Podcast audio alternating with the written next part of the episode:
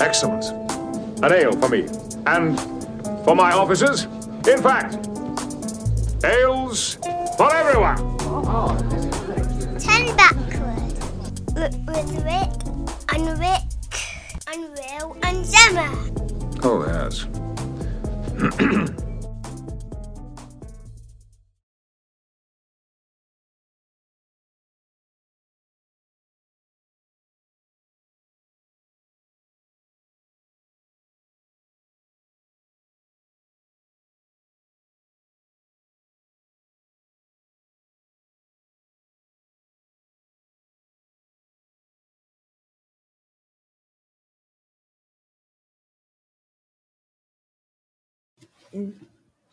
Hello and welcome to Ten Backward, a UK-based Star Trek podcast featuring myself, Will Turland, this lady to the right of me, Gemma Turland, Hi. a man over the internet, Rick Everson, Hello. and a second man over the internet, Rick Palmer. Hi there. Welcome, everyone.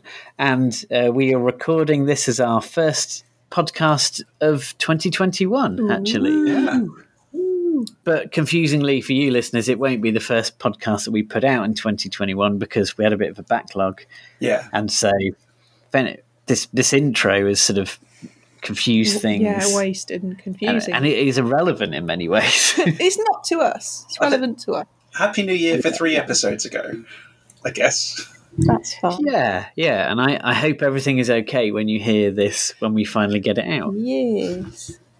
and um, as in, in in keeping with with that idea, we're going to be talking about something quite timely, which is the end of Discovery season three, or rather, I think we're, we're going to talk about the, the second half of Discovery season three, which, to our point of view, has just finished. We've just seen the, the season finale. For, for, for those longer term listeners, um, thank you for your loyalty. And um, you may remember we had an episode, um, our 99th episode, in fact, was talking about the first four episodes of season three.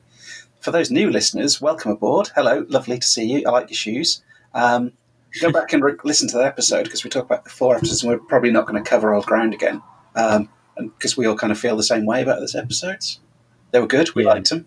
Spoiler alert. I mean, you, you say we're not going to cover old ground again. That's that's ninety percent of what we do. Well, there's covering old ground. There's just going off on random tangents. Uh, um, That's true. Well, that's that's mostly the old ground that we cover. um, so we we talked previously of um, episodes one through four. So that that had the crew fi- get find themselves in the 32nd century, go to Earth, um, meet Adira, who had a Trill symbiont, take her to Trill, where she was able to, or they were able to um, access all the symbiont's previous host memories. Um, and so then we begin from episode five, where Discovery finds its way to Federation headquarters. Yes, and we uh, loads of really cool stuff happens there. The Um, end. The the end. Um, yeah, I mean, I, I don't know if we're not, we're not necessarily going to recap every episode, but I think it's sort of the the, the discovery of reuniting with Starfleet is kind of a big deal, and, and it was um, it was yeah, there's got a, it's a pretty awesome moment. They go in there and they see all these crazy new ship designs. There's a couple of special references there. Um, we saw the USS Nog, which was a nice reference to Aron Eisenberg. Um, and we also see the Voyager J, which is pretty cool.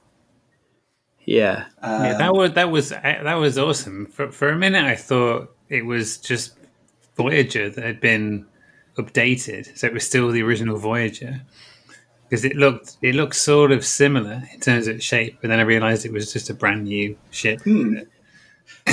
as is the tradition.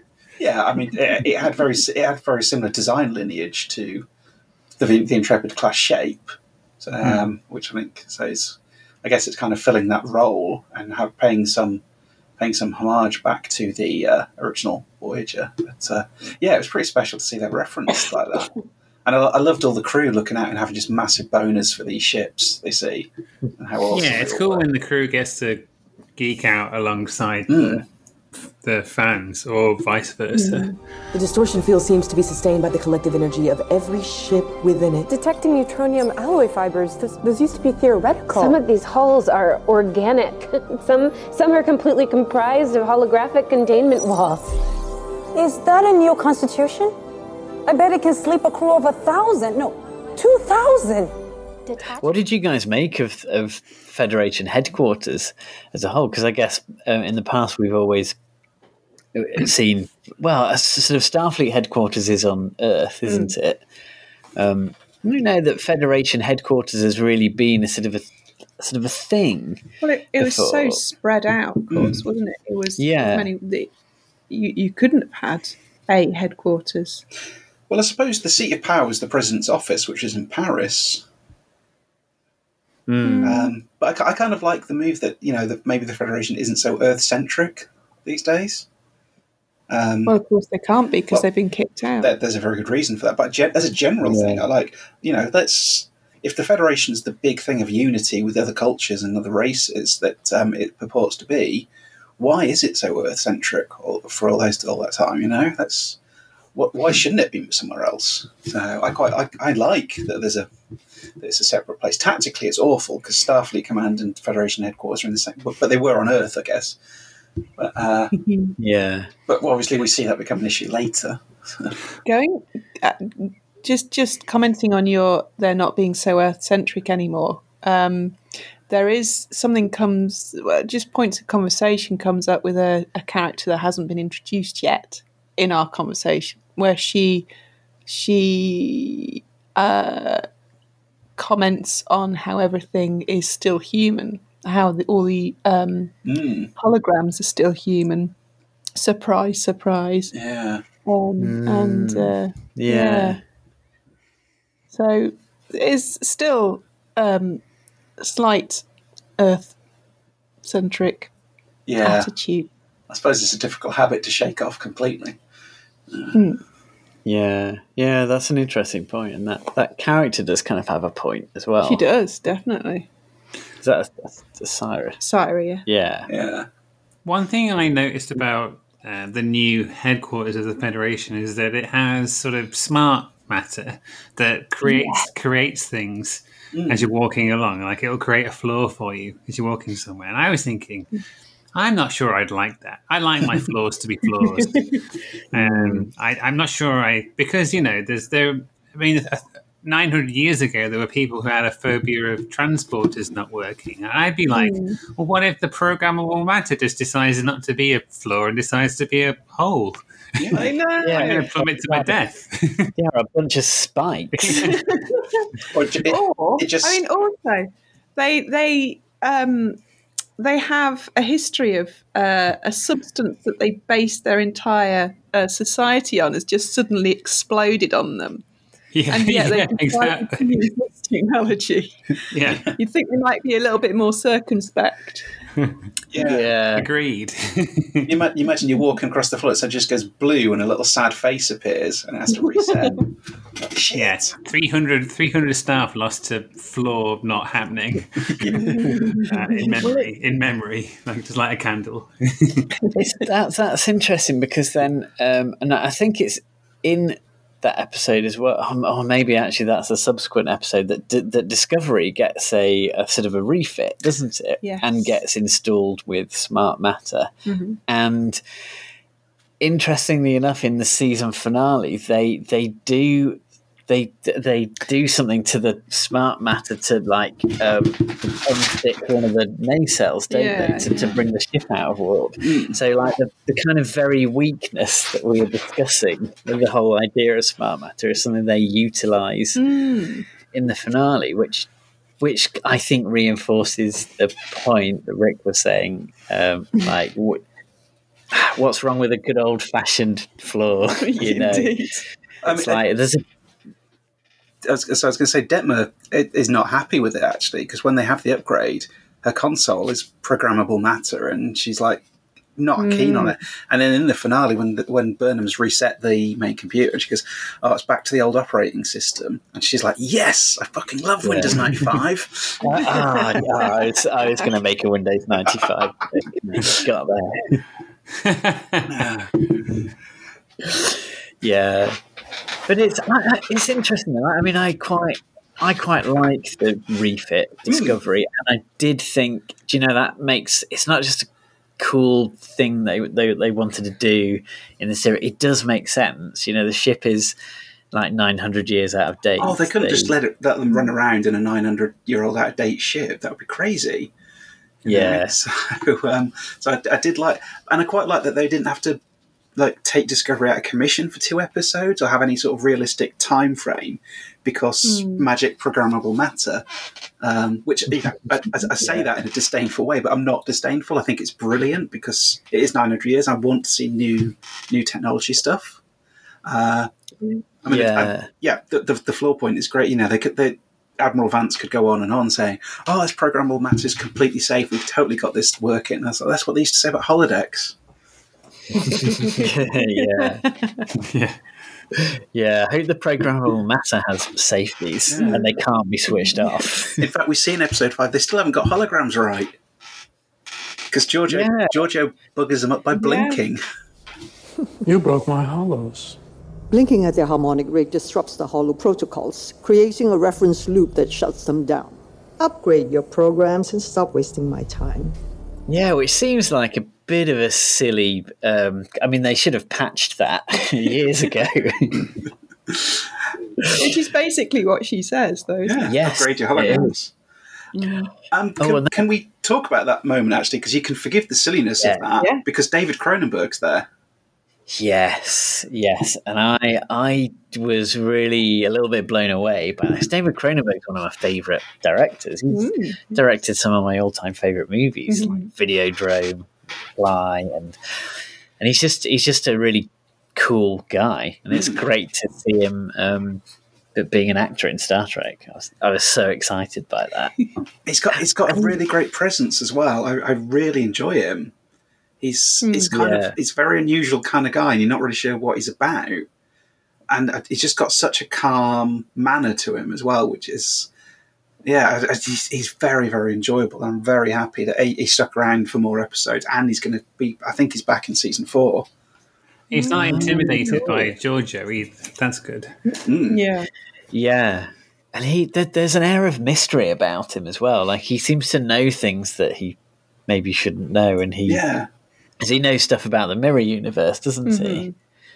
And he's there kind of um, uh, talking to the admirable, uh, admirable, admiral on his on his kind of level, but he holds Yeah. no rank. yeah. We just don't know Um, what's yeah. what's he about. What's his department? What's his job? April 5th is my birthday. A Terran holy day. April 5th, 2063. First ever contact between Terrans and a Vulcan survey ship. But then your people slaughtered everybody on board. Vulcans need to learn to stay in their lane sometimes, and it's not like it's a high holy day. I've been fascinated by Terran history and methodology since I was a boy. He's, he's, he's well informed, but who does he report to? Didn't they talk about um, at one point The the bad lady, the green lady, Asira. Azira. Asira. She was talking about meeting the um, president or I don't know the head of the federation, Yeah. and there was lots of coms- you know he was kind of batting that away and oh no you can speak to me. What if it's the president of the federation? Yeah. Oh, Yeah. It never really occurred to me. That'd be amazing. It seems unlikely, given he, he would just because there's a bit when in the Georgiou two-parter early on when um, uh, Hugh's done all the research on Georgiou and her condition, and he says, "Oh, if you just come." He's, I could have told you what the problem was if you come and talk to me. It's like, which makes him sound a lot more accessible than the president would be. But on the other hand, he's clearly got a special interest in Georgiou and the Mirror Universe. So Hmm. Yeah. kind of Maybe maybe he's- he likes to sort of rule by being in around his people. And that's actually why didn't you On come and ask me? He's Might have been like like a wry little joke. Hands on. Yes, indeed. Yeah. Or maybe he isn't because I, I like the idea. I want him to be the president. the admiral didn't do as he was told, did he? I don't know. No. I do want him to be the president now, Gemma. You put that idea in. I'm sorry, Rick. I hope it comes true, but I like the mon- the debriefing montage in this episode too. I thought that was fun. Yeah. Like this se- this season is pretty action packed, and um, it's a lot of a lot of emotional storylines going on. But it's nice when it has a bit of you can have a bit of a fun as well. Yeah. And this this seemed to be like an episode where they they were able to do that. Yeah, Jet, Jet Reno being debriefed is brilliant. Yeah. Oh, and Ah, Hugh, do you know, I can't- Sorry. Hugh being debriefed. I mean, it's like talking about being dead and now he's back. And Yeah. Yeah. I, I, I can't quite put my finger on it, and I, I think I think we'll, we we might sort of go go around and talk about this a bit more. But I think this this one might be one of my favourite episodes from the season. If and I, I don't I don't really know why. I just remember watching it and just feeling like Discovery had really hit its stride in this episode, even though they they find the Federation uh, headquarters, and it, but it's not. It, loads happen in this. Loads happens in this episode, but it's not enormously eventful. And I don't know why it sticks on my mind as one that I really enjoyed. I just felt like everything about it worked. May, maybe I was just like fanboying over David Cronenberg, and that's that's what I'm remembering about it. But you can you can look on this episode as kind of being a bit of a, a, a, a key centre point to the series because the first few episodes were leading into this, like where's the Federation? How do we meet, join the fleet? What, who's in charge? What's going on? And at this point, they hmm. get that they start answering those questions. They're not immediately trusted, which is kind of an understandable thing. But then hmm. Yes. everything else, everything after, radiates from this episode you know, because this is the episode where they hear the Federation is small, contained, it's uh, under resourced, it's fighting a losing battle against the Emerald Chain, and that obviously Time travel is time travel is outlawed. Exactly. They, they, Yeah. every key point for the rest of the series has some root in this episode. So I think it's kind of like a, a linchpin or keystone of the uh, of the season. Uh, And I, I found it quite surprising that they, I, I you know, I was picturing maybe they, they, maybe we find the Federation in the finale or something. I, I wasn't necessarily expecting in this episode. They found the Federation, and then we, we find out how bu- about how a whole bunch of stuff about what's been going on, and uh, but not the cause of the burn. Mm. no. Yeah, that comes later. Yeah. Um, and I think I was, yeah, I think I was just just quite happy with the sort of the pace of the series as well. That they were kind of getting to the point. They weren't dragging out the finding of the Federation. I liked that. And also, it wasn't an episode where there were massively high stakes. It was just it had a lot of there was a it had time for a lot of smaller stuff to go on. Just just some universe building, you know, and, uh, a bit more time, a bit more time with the characters, you know, and um, which I think is good. I I think you know with with Discovery only having thirteen episodes this season, I'm worried that it seems to be going down. Discovery's season length seems to be going down by one episode per season because season one was 15 episodes, season three was 13 episodes. So I'm worried by you know in a couple of seasons' time we'll be down to like 10 episodes. Mm. so it was good to have this bit of a bit of not so much calm, but just an episode where we had a bit more a bit of downtime, I suppose. yeah, it was a it was because I mean some big stuff had happened in previous Hmm. episodes, finding Trill, finding Earth. Um, and all those, so it's kind of a. But we still do have a bit of a peril storyline. We find there's um, an illness ravaging a particular species, um, so they go off to find a seed ship to see if they can find a particular plant that could be used for a cure. Um, We can do it. Discovery can do it.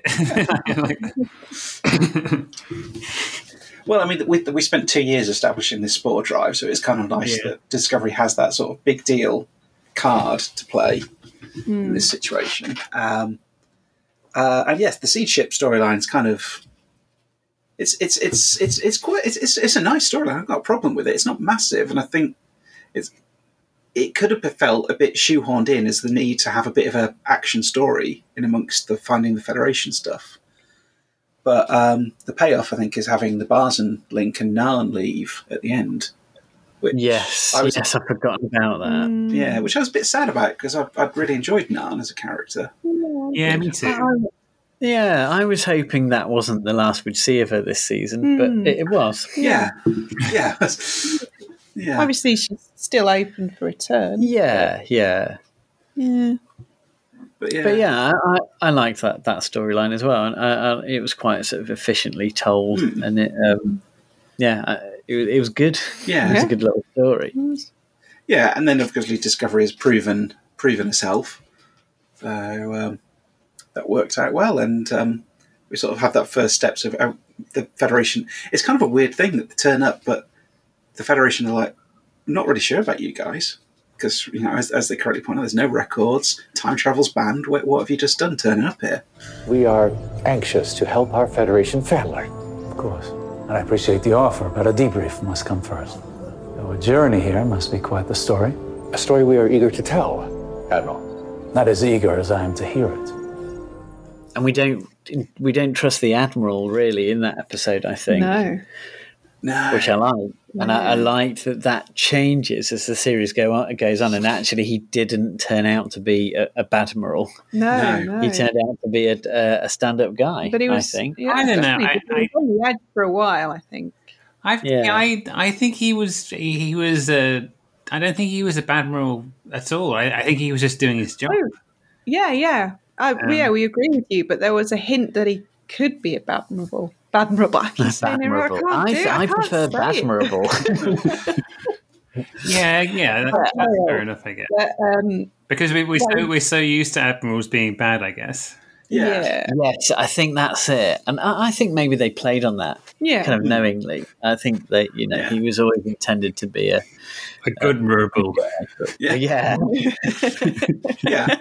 I mean, nothing, nothing, none of his actions, nothing he did was was sus. If you look back at the fact he's just a he was just being very cautious in a very strange Yeah. situation. It's completely understandable, but at the same point, we're like, we know these guys are trustworthy because we've Mm. had two and a bit series of them, um, and we've seen a lot of admirals. So Yeah. Yeah. But there were also there were also hints uh, when talking to other uh, species, other worlds who aren't who have left, mm, um, and they say, "Oh, don't trust the Federation anymore." Yes, yeah. Uh, always comes with strings attached. You know, they they said negative things about. So when he was behaving a little bit sus to our eyes, and these guys were saying, "Don't trust the Federation," that kind of built up to that. Is that is is that in the um, the episode where we where we meet the Vulcans? Yes, and Romulan. Is that, that, that's one. I mean, they, they weren't the only ones. I yeah? think. No, I suppose But the yeah. Vulcans had a very specific example. Yeah. um, al- al- albeit you know they're um, the Federation were clearly getting a bit desperate as dilithium stocks ran dry, and essentially Mhm. forced them to continue their work on a on a new propulsion. Um, Hmm. But yeah, it's kind of like that combined. Um, yeah, you can totally see why you sort of got to be careful because is the Federation still going to be that? And but also, you know, Yeah. early last this time last year, we were watching Picard, uh, which showed us a Federation that really was in danger of losing its way. Yeah. So, if you know, if that decline had continued over the next few centuries, uh, yeah, I mean, to be fair, we still don't know.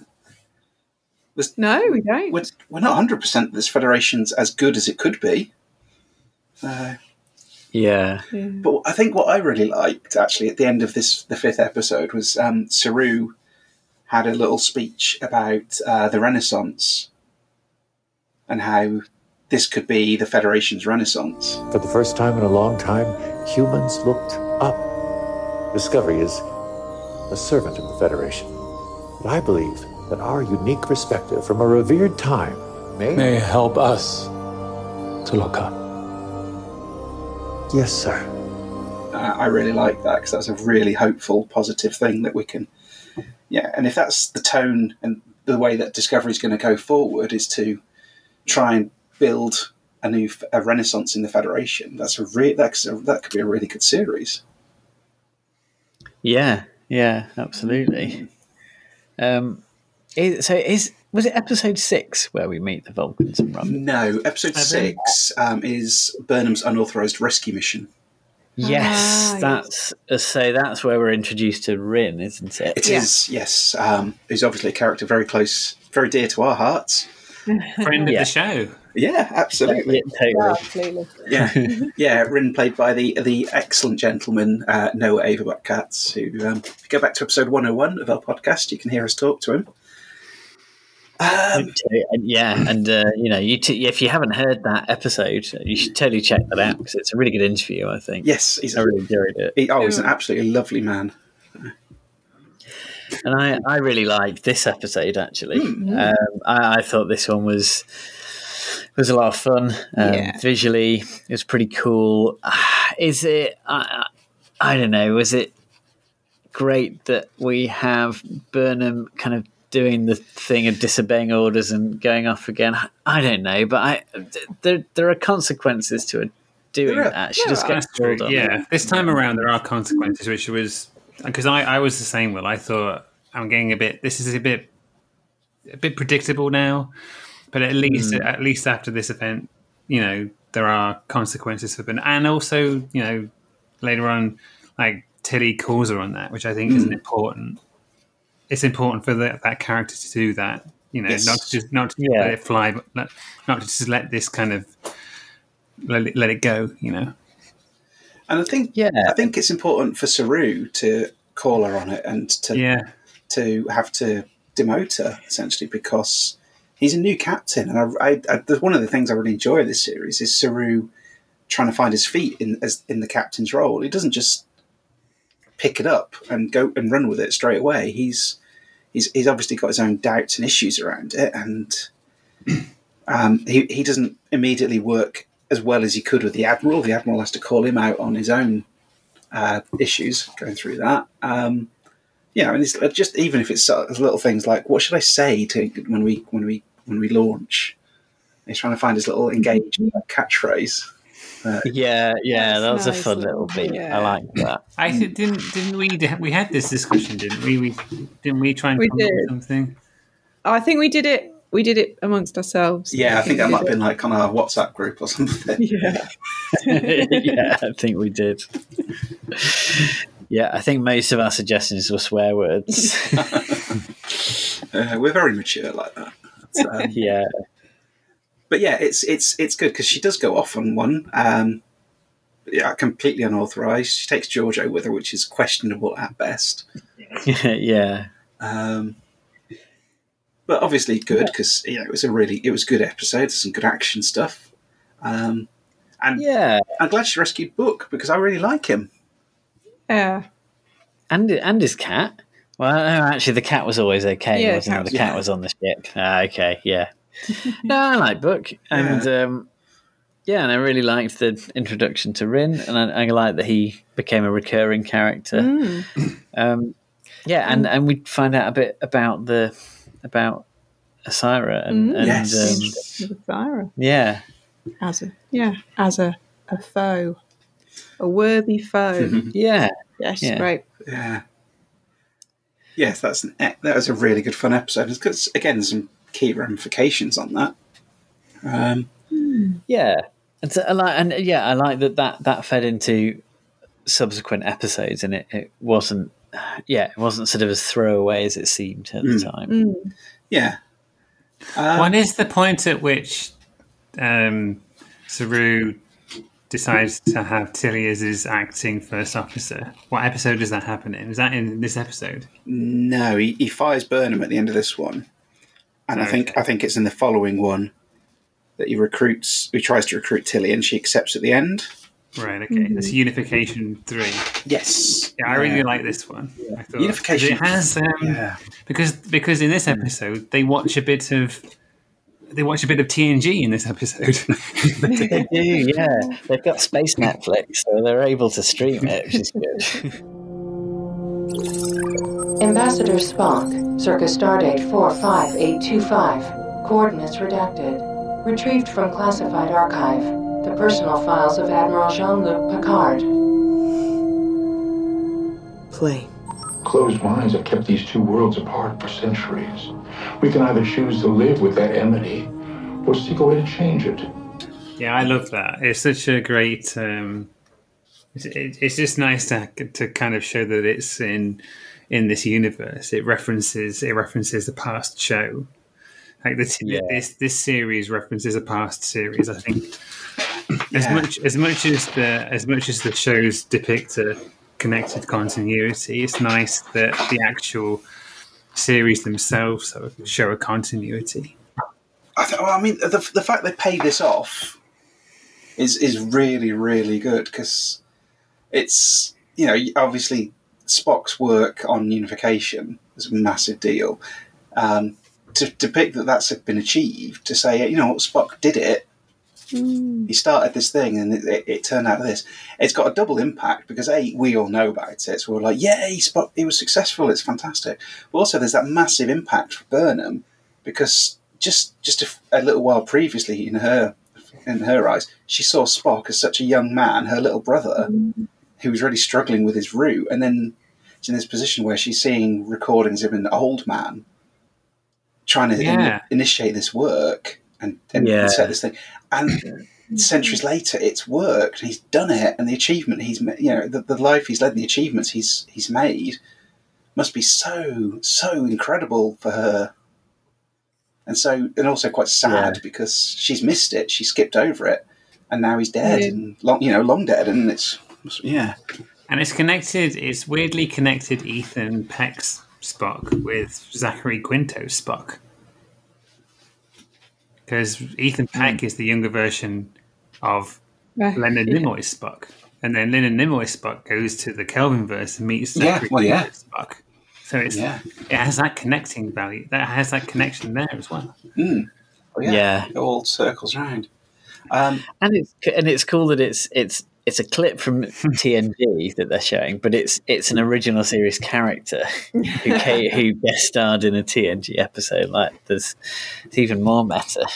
and, and because they name drop Picard um, Yeah. it- completely sensibly not not for, for no reason he was key to the episode unification so Yeah, Um, but also, we get a, another reference back to Picard the series because we we Yes, have indeed. the um, the Infinite Candor guys. yeah, absolute candor, Absolute Candor, not Infinite Candor. infinite candor. Ah, it's too much candor. Stop it. I like my candor uh, absolute. I don't. I like. Yeah. I like. I like my. I like sixty percent candor. The Sisters of the Qowat Milat bind themselves to lost causes. And right now, there's no cause more lost than yours. No. No. The whole point of the T'Kal-in-ket is to hear facts and to use logic. They'll see. What they need to see. Just like the rest of us. And as well, I'd say I, I did think though that the con- contrivance that we then also meet Burnham's mother again in this episode that I, I did I that felt that's felt a bit like sort of small universe syndrome to me like it was Hmm. a bit of a coincidence I I I agree with that, but I liked the way they used it. They didn't overdo it. No, and the the way they explored that relationship and how her mother is this mother who she's who hasn't been a mother for for most of her life because she couldn't. Yeah. and uh, and and she's expecting her to support her in everything and back her in everything, regardless, because she is her mother. But she kind of, and also with her vows, she can't anyway. Yeah, yeah, but she does help Burnham. yeah. but not in the way that her. Burnham thinks that she's Mm. going to. Yeah. So she Um, also, yeah, I mean, also does the right thing as a mother. Yeah. and teaches her. Yeah. And um, yeah, yeah, so it's yeah. And it was I think if, if it had been some unknown sister from Qowat Milat who had talked to Burnham like that, it might not have had the impact. But coming from her mother, there's kind of an extra thing there that maybe gets through Burnham's head and you know helps her see how she needs to proceed here. Mm-hmm. Um, Yeah, I mean, yeah, the, the drama of it works. I think. I think you're right. and you, I, I- think you can make a logical explanation though. If you if you're Burnham's mother, you find Burnham's. If you if you if you're Burnham's mother and you've you've you, she, you see Burnham save the universe, where where do you think you might run into her most likely? Well, Vulcan, where she grew up, or Earth. So mm. she picked Vulcan. Kind of makes an internal sense to an you know. Yeah, I appreciate what you're saying. Small universe, end up, but you know, they, Wasn't yeah, but wasn't she actually discovered by the Qowat Milat? Oh yeah, no, you're right. Yeah, sorry. Um, where, where the planet she ended up on had colonists who did deliver to the co-op. All right, yeah, small universe. But I don't know. You can. I think uh, I, I find myself more com- com- forgiving of plot contrivances like that if it like if if it works if the Mm. drama of the story works and yeah like you were saying Gemma actually the the what they did with it was really good so you know I'll I'll take that point But I think as well, it's also something with with Discovery. Burnham is the main character. It isn't like previous Trek series, which have a more of an ensemble feel. So I think you're going to have more stuff like that happening, aren't you? Yeah, because because this character is is sort of leading the series, basically. Yeah, yeah, that's true. I mean, one one thing I did really like about this episode is that it was basically a sort of a, a, a bottle. Like we went- we went to, to Vulcan. We we get this revelation about Vulcan and and Romulan. Um, you know that that sort of working together and stuff. We don't go down to the planet and see it. We No. basically get a bottle episode, which is a courtroom drama, all set in one room. And I was just like, oh, this this is so Star Trek. Um, and I, and I, but I, I mean that genuinely in a, in a positive way. I was like, you know, this is great stuff. Even when it. they like, there's, there's kind of um, they talk about the the judges that they got like, well, this guy, this guy's probably going to be on your side. This guy's probably in the middle, and this guy's not on your side. yes. Um. So you know, this, this is what you got to deal with. Um. They're like, right, and now get ready to talk for for twenty minutes. Yeah. Make it good and say. Uh, I just loved it though. I loved it. I love that they did this this um, just talky bottle show. Yeah, I, I, I really liked this one. I did. Yeah, I Yeah, thought it was too. good. It just felt very Star Trek.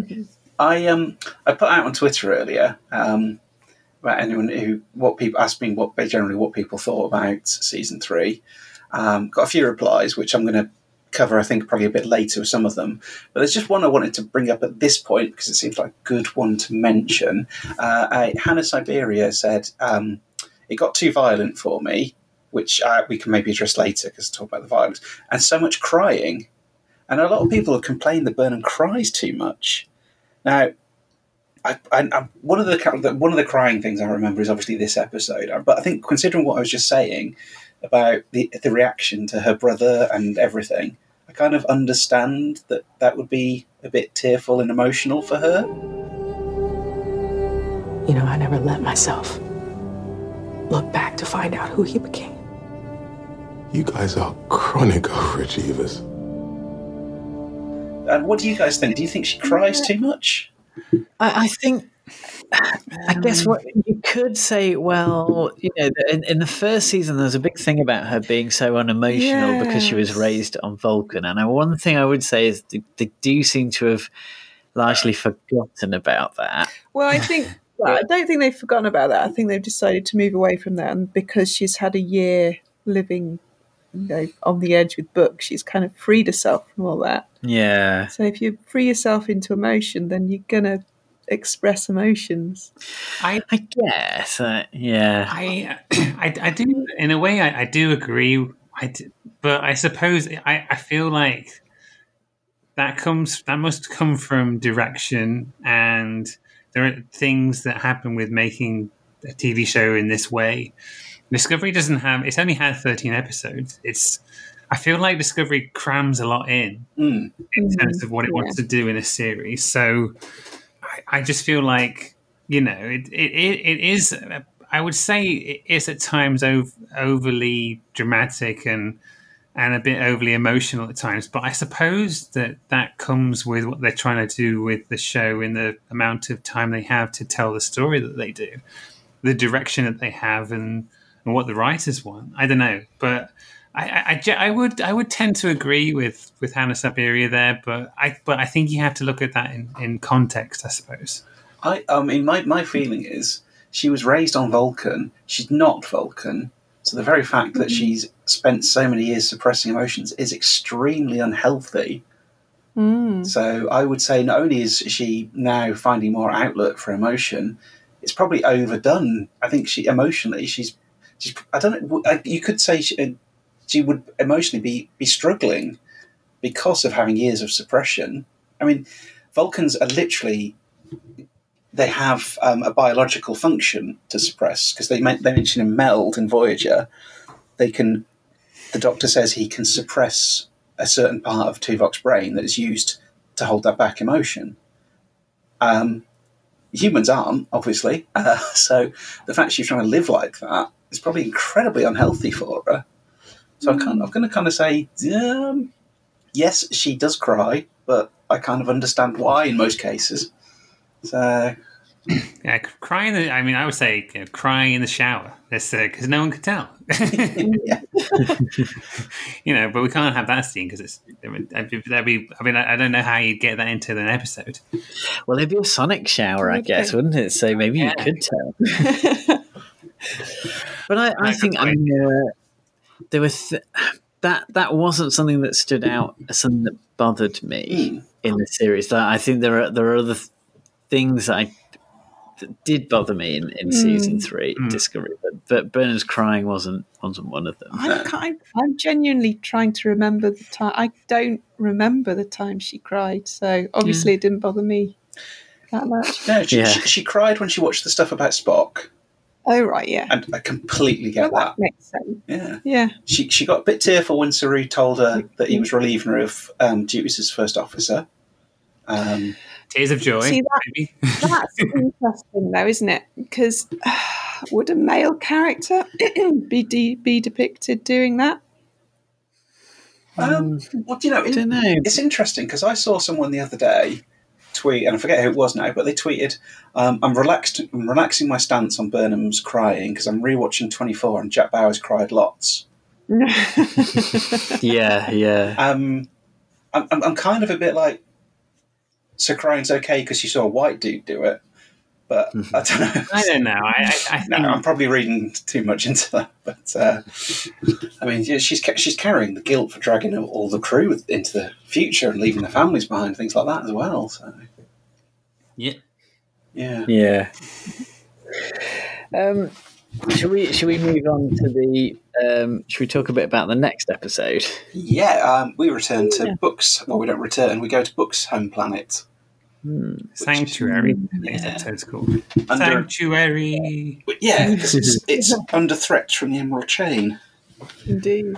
It's it's a Jonathan Frakes directed episode. This one. It is, yeah, which is always fun. I I just enjoyed this one. I just remember feeling again like the the show was was just doing everything I wanted a Star Trek show to do in this one. Uh, it had a space battle. It had a great Um, space battle. Oh, I enjoyed the pairing of Detmer and, and Ryn. Yeah, Well, Ryn came Um, back, so that was great. And um, and massive Yeah. massive cat. massive angry cat. Yeah. Yes. It's not a special effect, as we found out. it was it was nice to see Detmer get get something get through this and get her kind of get her mojo back. Yes. as Yeah. well. Because I think something that w- was done really well was depicting that there is a big impact on people um, having jumped into the future and that the subsequent events come around that. And Detmer in particular was really struggling with the crash of Discovery and everything. So, um, and not that I didn't enjoy that storyline, it's an important thing to explore that. But at the same time, I, as as someone I'm quite fond of the Detmer character, it's nice to see her start being able to find her way back. Mm. Yeah. And just nice for it to get some, some screen time as well. Yeah. yeah. Oh yeah. You know, I think I think the Discovery Bridge crew do do struggle um, to get screen time. Yeah, I mean, this, this goes back to what Rick was just saying. Is it's very easy to forget that this is Michael Burnham's show. and it was always Yeah. intended as such. So we we shouldn't always assume that it's just like other Star Treks and should be an entirely ensemble piece. Um, when when the other characters get some focus, it's great, but ultimately, uh, it is a show about Michael Burnham, and it was always intended to be that. So we kind of she is the main character, and that's not going to change per se. Uh, yeah. That said, I love seeing more more action with the bridge crew, and you know when they get more stuff to do.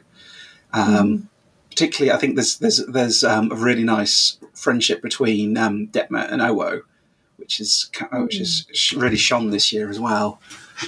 Um, with she's got like, Yeah. really, the the way that um, Owo was really supportive of Detmer was really good through that as well. Um, and then I was terrified in the last episode that she was going to get killed. Yes. Yeah, yeah. I think we was, genuinely believed she would. I was, I was relieved that she Yeah. wasn't. But spoiler alert, she doesn't get killed. Well, to be fair, if you, you knew we were recapping um, series three in this episode, so you know if you've got this far. Yeah. Hopefully, hopefully, Yeah, you expect you did watch it all first. you should have stopped already. Really. You've only got yourself to blame. yeah. Um, yeah, so that was um, that was that was a really good moment having a fly book ship.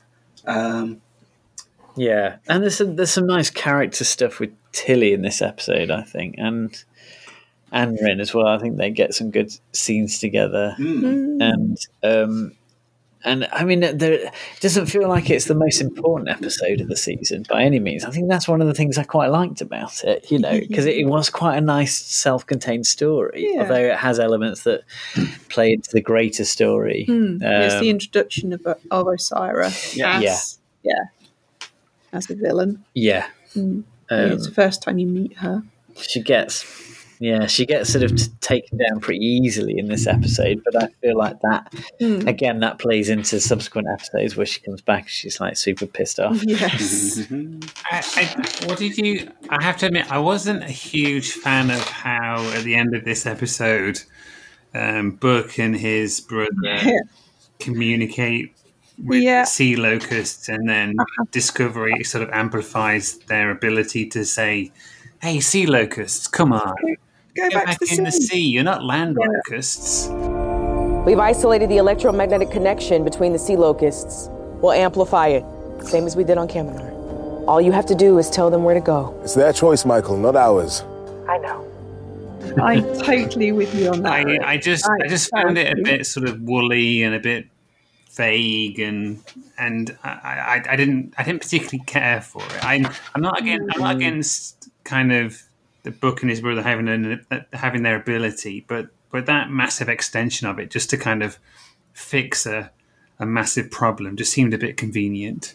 Yeah, I it, it, it was i don't know it felt to me like it was just a bit of economic storytelling like they, they didn't have a whole lot of time to resolve that issue and uh, maybe there could have been a few more scenes that would have explained that better and could have had I more drama think in it it but needed explaining. I just think it was, as Rick said, I think it was just woolly, and they they basically solved it with feelings. yeah I and guess. um, I mean, I'm not against kind of slight mysticism in in sci-fi. I'm pretty much for that, but this. I don't know. It's just it was the limp nature of it for me. Yeah, I, didn't- like it's not. It's a bit of a disservice to like like the ability you would need to do that is is just as complicated as any sort of scientific solution to a problem. The idea that the idea that you can just kind of solve something with with mysticism is is I don't think is is is, very is a, is a very good means of, of, of kind of resolving a of a, a storyline because it it does it, I, I, it'd be more interesting if the, that problem still existed at the end of the episode and then we went back and you know like take more time to resolve that if you want to rather than just kind of tie it up in, a, in a neat bow at the end it was a Mm. bit of a, a sort of s- a storytelling shortcut i guess Yeah. yeah yeah I'll, yeah yeah I'll, I'll accept that i still really like this episode though. Good. Yeah, I've got to I've got to admit that I hadn't actually jumped out as a thing that bothered me. Um, I thought the thrust of the story was obviously a, a the, the Osyraa thing and the book's relationship with his brother, which kind of patches up. Um, I think I think the ultimate the, the whole thing about amplifying the empathic abilities just sort of struck me as a as a standard sort of Star Trek technobabble solution to that thing. Um, and probably probably the more important story was the the relationship rather than the. I mean, it, I'm not. That's not to sound disagreeing. It's, it's kind of a weak thing, but I'm not. I'm not exactly new to Star Trek giving us a weak technobabble thing just to push this problem out of the way. yeah, that's true. Yeah, it, it happens. You know, sometimes that's not the that's not the focus. It didn't bother me in, in, in the way in in that way particularly. Um, it was just yeah, but yeah, no, I take your point. It was it could have been made more of, um, particularly as Book's empathic power comes to the fore in the finale as well.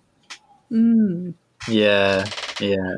Uh, I, do you know? I think we should um, we should move on to the next couple of episodes because um, the whole mirror universe stuff comes up next, right? And Yeah. that You say that with such enthusiasm. Will. I don't know. I, I, I have mixed feelings about it. I have mixed feelings about it, and I think I feel like I feel like a lot of people really enjoyed the mirror universe stuff, and I, I, I did to some extent, but I, I don't, I don't know.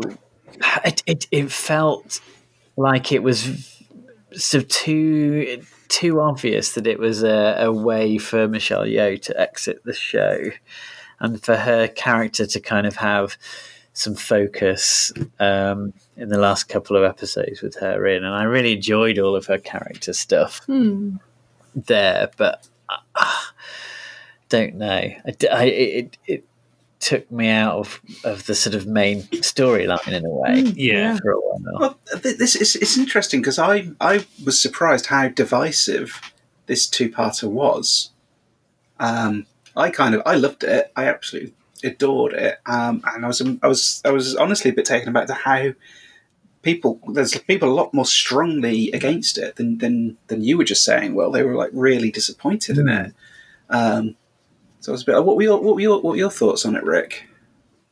So, um, I I didn't hate it, but I just felt like I think the you know I, I felt like Michelle Yeoh was great in both episodes, but ultimately it felt like two episodes were used to get Michelle Yeoh's character back to to a certain point where she can do this Section Thirty One show or, or whatever that character's going to do next. It just felt like that those episodes were used in that way. It was great, you know. It was it was great to have a, a, a, a big callback to the original series and you know the City on the Edge of Forever. I love that.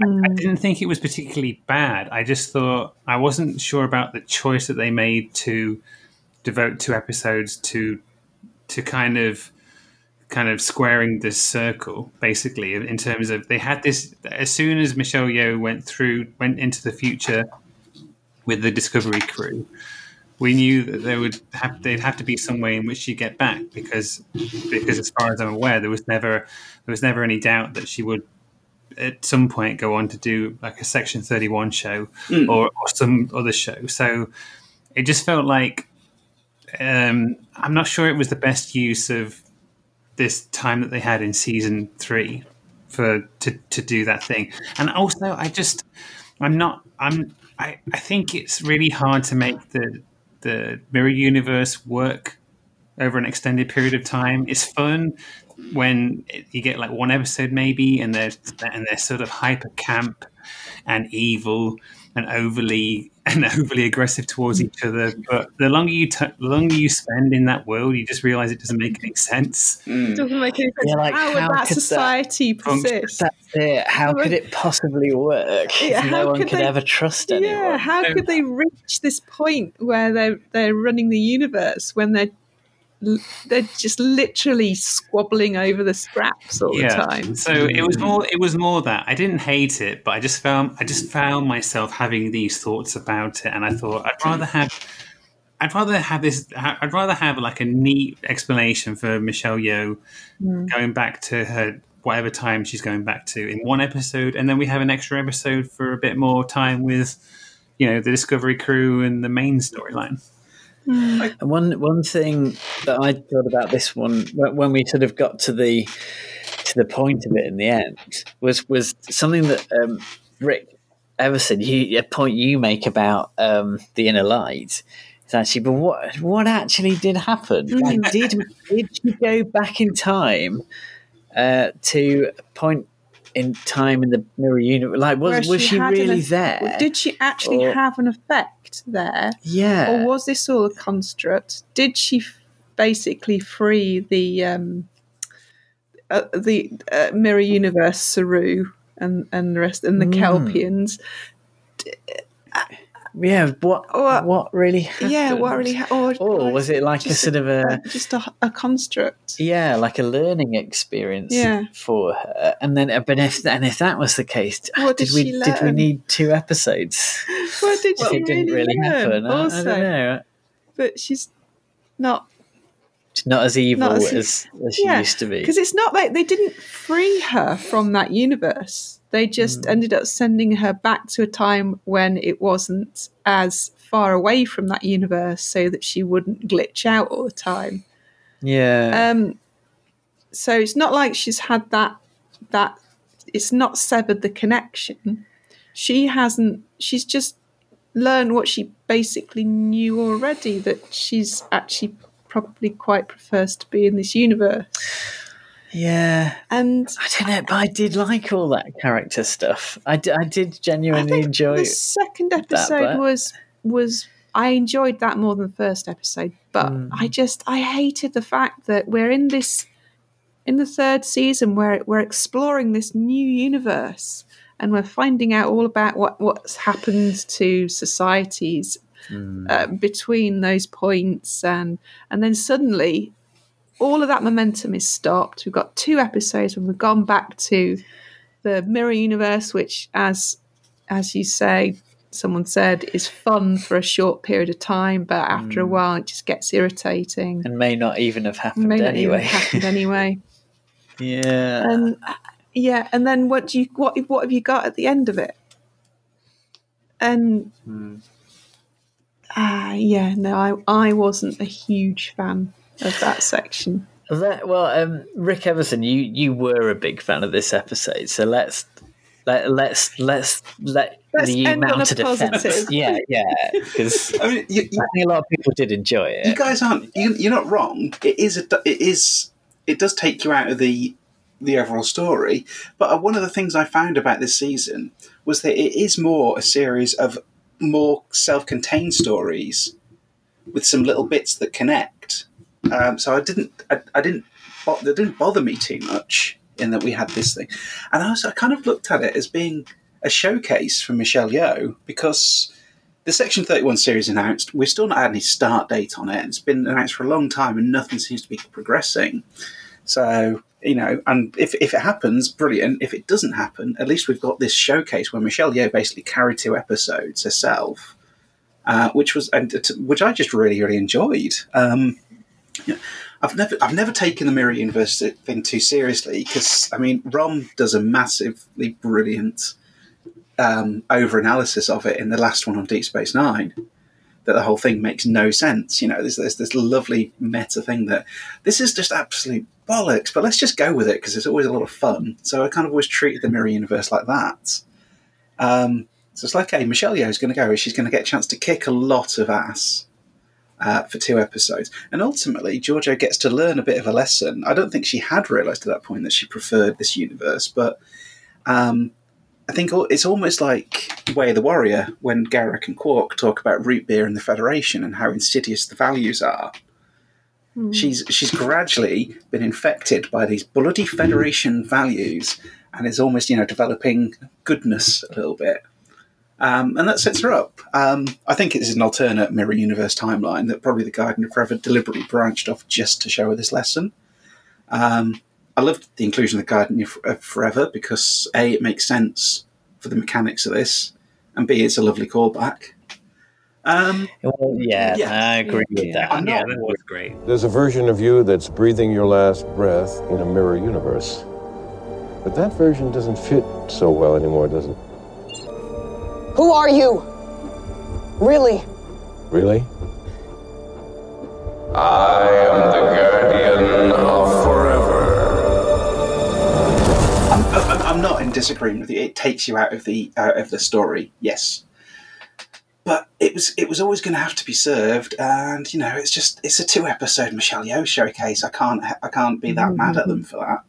The one the one thing that bugs me is the overly the overly appreciative thing at the end when everyone's having drinks and going on about oh that Georgiou you know she was a big old Yeah. murdering Hitler type but God, I'll miss her. I kind of I feel like loved her. I loved her boots. Philippa Georgiou, uh, she was tough. She was a force to be reckoned with, and um, she pretty much redefined the word badass. Oh, and can I just add that she had the best walk with that coat and those boots. And nothing intimidated. I kind I kind of wish that maybe like Burnham and maybe Culber had been had been like that, but the others had all been like, actually, do you know what? She killed a lot of people, and she was kind of Yeah, a she was she was genuinely a murderer. Yeah, and she was really And mean. Ed. She was quite Ed. horrible. and Ed, some Yeah. people. Yeah. yes, yeah. Bear, bearing in mind, none of them were privy to the events of the, of the two episodes um, in the Mirror Universe and her sort of whatever you want to call it, redemption or real or epiphany or whatever. So they kind of still see that, that she is a bit of a horrible person. So I kind of feel they're all a bit too nice on her. Burnham obviously has a very Yeah. complex relationship with her, so I could see her being a know being a bit mixed. And Culber's very much like, well, you know, she she was trying to help us ultimately, even if she was a bit. So I think he might have been a bit more on, on side with her, but I'm, I don't think everyone would have been that sort of. Oh, I'll miss her. yeah, I mean, I guess it was an opportunity for the for the characters and the actors, I suppose, to have a scene where they they sort of get to to say goodbye to her. Yeah.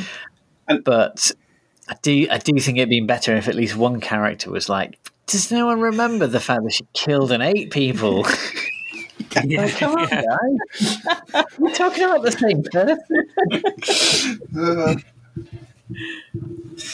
yeah. so- It's also it, it, it was it was those episodes were weirdly structured because we're a good sort of twenty minutes or so into the first episode when we make the jump to the mirror universe, and then from that point on, it's a Michelle Yeoh show. But until that point, it's sort of playing like a normal episode, and then we also come back from the mirror universe about maybe sort of two thirds of the way through the um, Hmm. the second episode. So it's it, I don't know. It's not actually quite a two-parter in the Mirror Universe. It's like one one and a bit episodes in the Mirror Universe. Mm. I, I I would be interesting to know what the thinking was behind that. What why they made that decision. I don't know whether I like it or not because it, it really wrong-footed me in that first episode, and I like things that take me by surprise. I just don't know whether it kind of worked that well or not. Yeah, so that's that's inconclusive, isn't it? Obviously, it didn't jar me, but um, I can see that, and I think I think that's probably what the, the sign of how they were trying to balance their standalone story against the continuing story.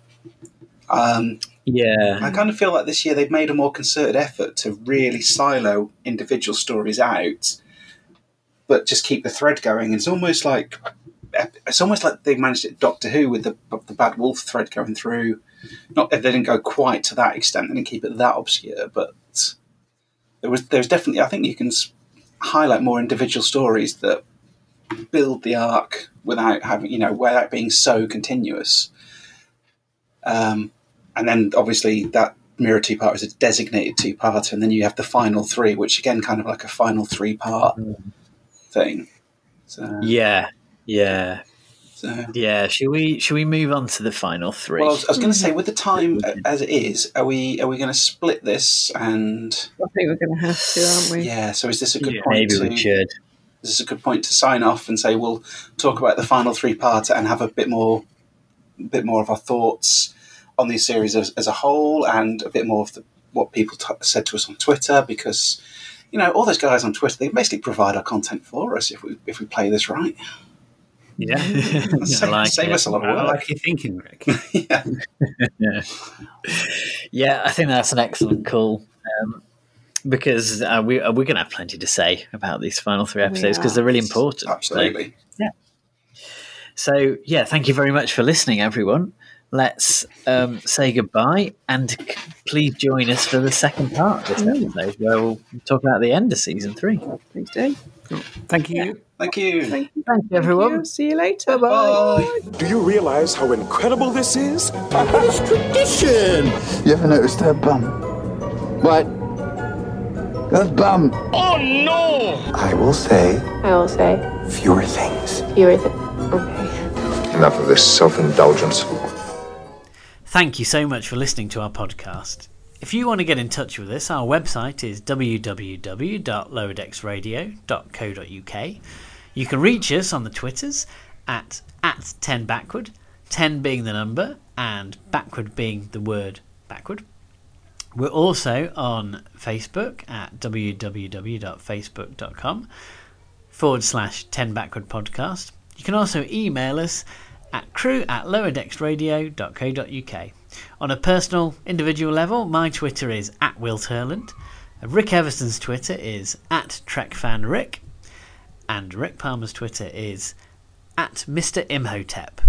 Hi, thank you again for listening to the podcast. I hope you enjoyed it. If you did, you might consider supporting us. We have now have a Patreon uh, where people can uh, pledge small amounts to fund our ongoing projects like uh, keeping our website up to date, uh, um, new audio equipment as we're going along, and potentially uh, opportunities to expand our content. Uh, you can go look at this at patreon.com forward slash lower decks radio. Uh, if you don't feel you can donate but would still like to support us, we would love it if you could subscribe to us on however get your podcast through iTunes, Stitcher, Google Play, or we're on various third party apps. And if you could leave us a review on any of those, that would be fantastic and we'd be very appreciative. Thanks again for listening, and please tune in for more podcasts from the 10 Backward crew. Let's make sure that history never forgets the name. 10 Backward? Laddie, don't you think you should rephrase that? 10 Backward. 10 Backward. The union of the Vulcan and the Romulan people will not be achieved by politics or by diplomacy.